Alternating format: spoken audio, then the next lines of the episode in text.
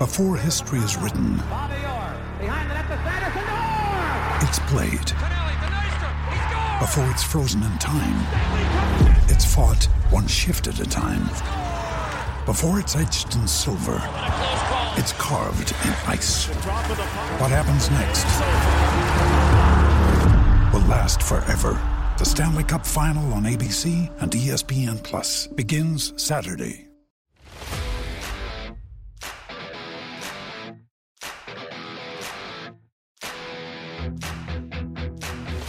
And welcome to PFF Fantasy Football Podcast. I'm your host, Ian Hartitz, and today we continue our Fantasy File series with a look at rising second year Chiefs running back Clyde Edwards Helaire.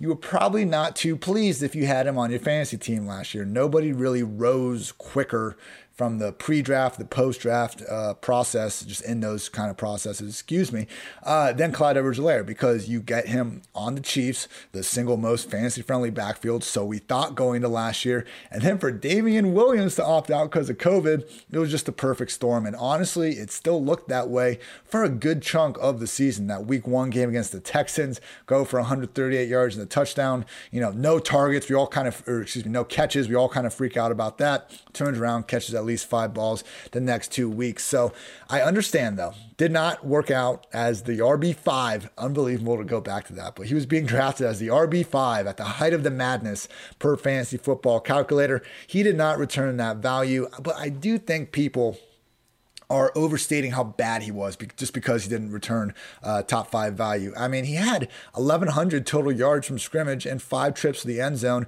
in basically 12 and a half games. And before you come at me about the goal line stuff, people, calm down. Go back and watch those carries yourself, or just take my word for it. Short of being like prime Reggie Bush on a good chunk of these, nobody was going to score Eh, the, the, the touchdowns there. Like, come on. If we had evidence of his teammates being a ton better in the same situations, maybe I'd be more willing to, you know, put some stock in the fact that we, you know, we, we don't think he can be this short yardage guy. But overall, CH scored on two of his 10 carries inside the five yard lines.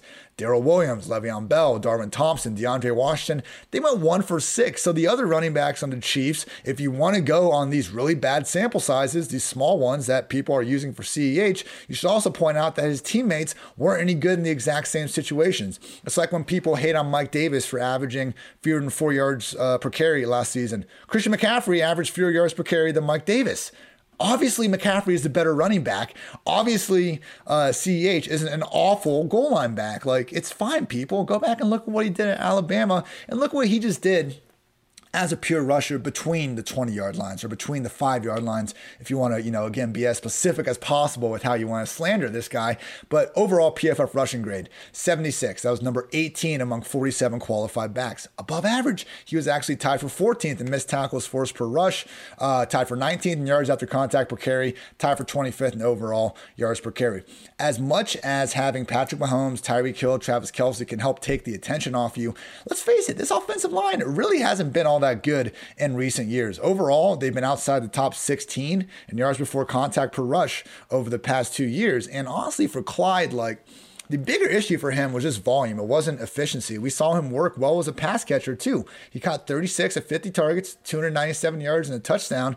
And when you watch the games, like, okay, a lot of that was screens and shorter stuff, but he did show the ability to go downfield and win as well on some of those broken plays or just straight up wheel routes out of the backfield. I mean, what he did in that Ravens game, just kind of exploiting uh, them not paying as much attention to him as they should. Uh, it's unfortunate we didn't get to see him continue to kind of dive into that aspect of his game more throughout the season. And now, you know, for just the elephant in the room, Le'Veon Bell really stunted what was going to be a great year for him. I mean, again, we had that great week one game against the Texans. He catches six and five passes the next two weeks. Uh, you know, he has kind of down games against the Patriots and Raiders. And then he went for, you know, 169 total yards against the Bills. Were there, you know, were there zero touchdowns scored between weeks two and six? Yes. And I get it. Like the goal line issues weren't great, but they impacted everybody. And look, like Kareem Hunt, the amount of touchdowns he put up here. You don't see featured running backs around the league scoring only five or six touchdowns. And when you do, it usually positively regresses the next season. So the fact that this offense last year was their usual top five scoring selves, excuse me, they were number six, actually, my bad, 29.6 uh, points per game. Like, we want running backs and top scoring offenses. That's what Clyde Edwards-Helaire still is. It's unfortunate it didn't work out last year, but we can't let yesterday's mistake influence tomorrow's uh, you know fantasy football decisions. So uh, I'm sure that quote's used a lot more in a lot more important contexts uh, in life, but in this one, uh, you know, we're talking fantasy. So I just you know really my main point from all this, like Clyde Edwards-Helaire was not nearly as bad as you thought he was. His situation, when we want to look at the offensive line, wasn't quite as clean, I think, uh, as a lot thought, and just the fact that Le'Veon did come in and make things more difficult obviously didn't help as well. But throughout it all, Clyde was, you know, making plays, making dudes miss. No fumbles all season. I mean, I thought that part was pretty impressive for a smaller guy where people were kind of wondering if he could almost uh, handle the load of the NFL. But honestly, like Le'Veon coming in the picture, it didn't obviously it didn't help things, but it wasn't as bad as people I think make it out to be in hindsight. Like Clyde played over 60% of the offensive snaps in each of the first six games. When Le'Veon came, he went down to 53%, 50%, 40%, 51%, 59%. Really, like when his touches went down, it wasn't even because Le'Veon was necessarily taking him completely off the field. It was more like Le'Veon was almost getting in the way of Darrel Williams' pass game work. The issue was that Le'Veon made this a three back committee instead of a two. Clyde remained the lead back of the committee the entire way. He started every single game for the Chiefs. And after that first three game stretch with Le'Veon, where we had kind of a fluky game against the Broncos, where the Chiefs scored 43 points, even though they like did not need to put their uh, foot on the gas at all. That's what happens when you get a bad Drew Lock game. Uh, then we had the Jets blowout, where it was kind of a revenge game for Le'Veon. If you're ever going to give that guy a bunch of chances, it would be that one. And then finally, another just weird Panthers game where we didn't see them kind of rack up the usual play volume. After that, I mean, he was back to getting 15 touches. He had 12 touches, then he had uh, 21, and then uh, 15 before he got hurt again. So, you know, Le'Veon kind of brought Clyde down from being this like flirting with 20 touches to more of a 15 touch guy more weeks than not. It was just that annoying stomach flu in week 13 where we knew he was going to be active, but then he ended up not playing. And then ultimately, you know, kind of like the weird hip, ankle, foot injury thing, just the bad injury he got in that Saints game uh, helped him just, um, excuse me, did the opposite. It helped him, but forced him uh, to take on a lesser role in the playoffs when he did finally return. So Clyde Edwards-Helaire, again, not as bad as he thought he was last year. The issue is more volume uh, than efficiency and people, the volume should be there because look at what the Chiefs did. They did not bring back Le'Veon Bell. They re-signed Darrel Williams because Williams is fine and he's not, you know, an, an, expensive guy that other teams were going to be going off and getting. But Clyde Edwards-Helaire is once again cemented as Andy Reid's undisputed RB1. And people, it's been fantastic for fantasy business over the past 20 years. First, uh, Andy Reid running back since he's been calling plays uh, since 1999. Deuce Staley with the Eagles. He never ranked lower than RB15 in PPR PPR points per game over the next four years. Brian Westbrook ripped off uh, from 2003 to 2009. Let's see, he was the RB19, RB5, RB7, RB4, RB1, RB1, and then fell down to RB36 in his last year. Shady McCoy had three top eight finishes. Jamaal Charles had three top eight finishes. Kareem Hunt had two top eight finishes. The worst two years, two of the worst three years, excuse me, for Andy Reid running backs have been Damien Williams as the RB25 in PPR points per game in 2019, and Clyde as the RB21 last season. So have you know, has having Patrick Mahomes under center caused Andy Reid's running back to not be as fantasy friendly? I don't know. Wasn't hurting Kareem Hunt during the first, you know, 10 games of 2018 when he was just uh, balling out over everyone. I think what we've seen is Damien Williams playing hurt for a lot of 2019. The reason why his PPR points are lower is because he was, a lot of those games, he just wasn't even playing much. Once he got into playoffs, they featured him. Obviously, good real life decision making by the Chiefs, but didn't exactly help in fantasy land. And then all the issues we just talked about with Clyde Edwards-Helaire uh, in terms of, you know, just his lack of volume for large portions of the season and then unfortunate stomach flu and injuries to end the year. So, look, Andy Reid fantasy RBs have always been fantastic. And now we're finally getting the guy at a discount. So, takes us right into our PFF Lily CEH stat Guys, the volume was the least of our concerns for the first part of the season, and people are just forgetting it. Only Joe Mixon, Ezekiel Elliott, and Derrick Henry have more touches than Clyde Edwards-Helaire before the Chiefs signed Le'Veon Bell. And again, I get it that bringing in Bell that's bad. It means they didn't love what Clyde was doing enough in those first six games, so they brought in Bell. But for them not to add any sort of meaningful resource in this unit throughout the entire offseason, with all due respect to former Jets running back Eli McGuire, as well as ex Vikings 49ers scat back Jerick McKinnon, like it's, it's Clyde Edwards Helaire season, everybody. And he's going to be at worst, like look at last year. That was worst case, and he was still the RB21 in PPR points per game. And that's even got a little impacted by him you know, getting hurt in that uh, Saints game at the end of the year. So I really think that, you know, CEH is almost being unfairly dinged down draft boards because he didn't fulfill top five production last year. Guess what? Only five running backs fulfilled that prophecy from a season ago. Jerick McKinnon, you know, he's more of, he is like, Again, Le'Veon was more of an issue to Darrel Williams than Clyde, and Jerick has nowhere near Le'Veon's uh, history of being an early down guy. So Clyde is going to continue to seep up all the early down work, and it would make sense in year two with an extra year, you know, learn the pass blocking nuances and you know being just that much more comfortable with Patrick Mahomes. It makes sense if Clyde's uh, receiving game expands. So 54 targets in 12 and a half games last year was already solid enough. I mean, just with better health, he could be flirting with that 75 target mark.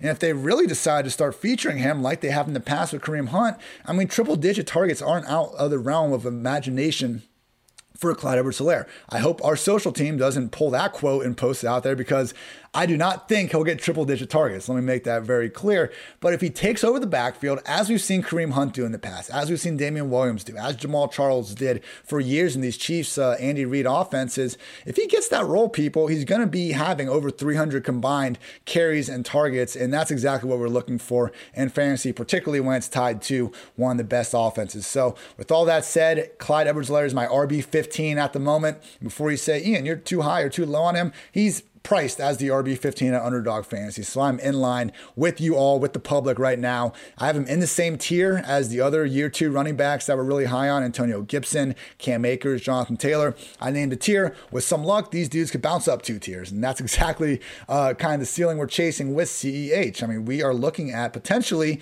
Andy Reid's undisputed RB1. More likely, Darrel Williams kind of stays the two minute back. We don't see Clyde, you know, get those 80 to 100 targets we would really love to see and uh, you know the touches are you know more around 250 than 300. But even then, people, we're getting a guy now at being priced closer to his floor than his ceiling, and that's the main point. Because again, I don't have uh, CEH ranked super higher than he's public. I don't have him ranked higher than the public at all. So I'm not knocking down saying, you know, you need to take him in every single round too. But at value, I love drafting him here. Again, anytime we can draft someone closer to their floor than their ceiling, it's a good move. And based on the running backs that were top 24 in last year's ADP, we've only had four guys fall at least double digit spots. Kenyan Drake, James Conner, Mark Ingram. All makes sense. They're all in new offenses. And like, okay, I don't want James Conner as likely Chase Edmonds backup. Kenyan Drake is Josh Jacobs backup. Mark Ingram and God knows what's going on in Houston right now. CEH, though, has dropped 13 spots. Like, okay, underdog ADP is uh, RB15 over at Fantasy Calculator. He's at RB18. So, in that lower RB2 range, man, sign me up for Clyde Edwards Helaire eight days of the week. Again, it's been rare over the years for us to be able to get the Chiefs RB1 at this steep of a discount. The fact the Chiefs have not addressed the room anymore throughout the throughout this offseason is the biggest, you know, just sigh of relief for Clyde Edwards Helaire's fantasy managers that I could have asked for. So don't be afraid to get Clyde at a far more reasonable price than he was last year. Uh, at the end of the day, we want players attached to great offenses, and that is exactly what Clyde is entering 2021. If you want more uh, information on the Chiefs and the rest of the NFL, please check out PFF Podcast Network, which covers everything NFL, college, and fantasy football. You can recap the NFL draft and look forward to 2022 with Mike Renner and Austin Gayle's, two for one drafts podcast, or get all the 2021 betting content you need need with the PFF forecast and people I love betting. You love betting, but we also love fantasy football. That's why we're here. Go play best ball over at Underdog Fantasy. If you like fantasy football and if you like playing fantasy for money, you need to check out Underdog Fantasy. Underdog's got everything, including season long and playoff best ball.